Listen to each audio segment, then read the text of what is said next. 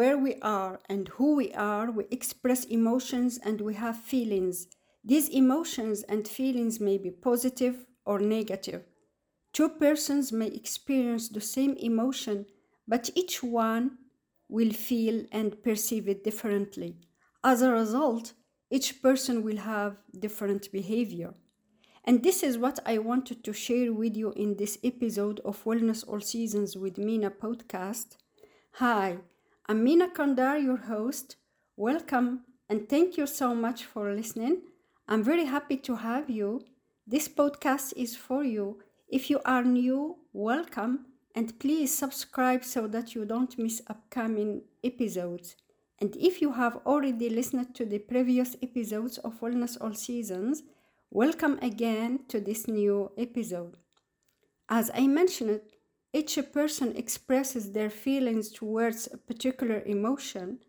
The way one person behaves is linked to the emotion he or she is experiencing.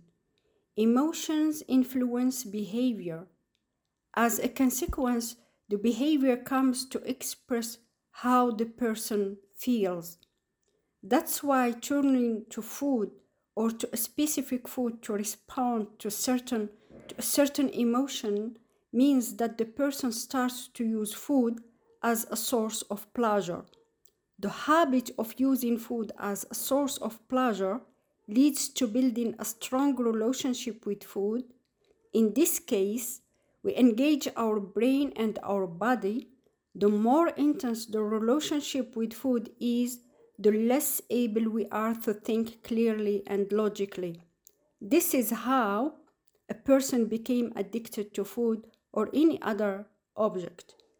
Most of the time, the result of food addiction is gaining weight, which may cause some health problems. To avoid these problems, it's very important to manage your emotions and know how to deal with any negative emotions without using food or another object. If you are experiencing any kind of emotions that push you to eat, please contact me. I'm here to help you.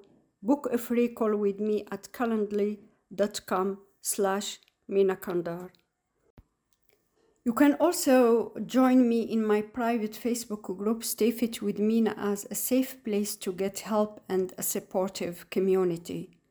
The last interview was about how to overcome emotional eating from the point of view of a hypnotherapist, and the next episode will be an interview with a body confidence coach. Thank you so much for listening. Stay tuned. I will see you in the next episode.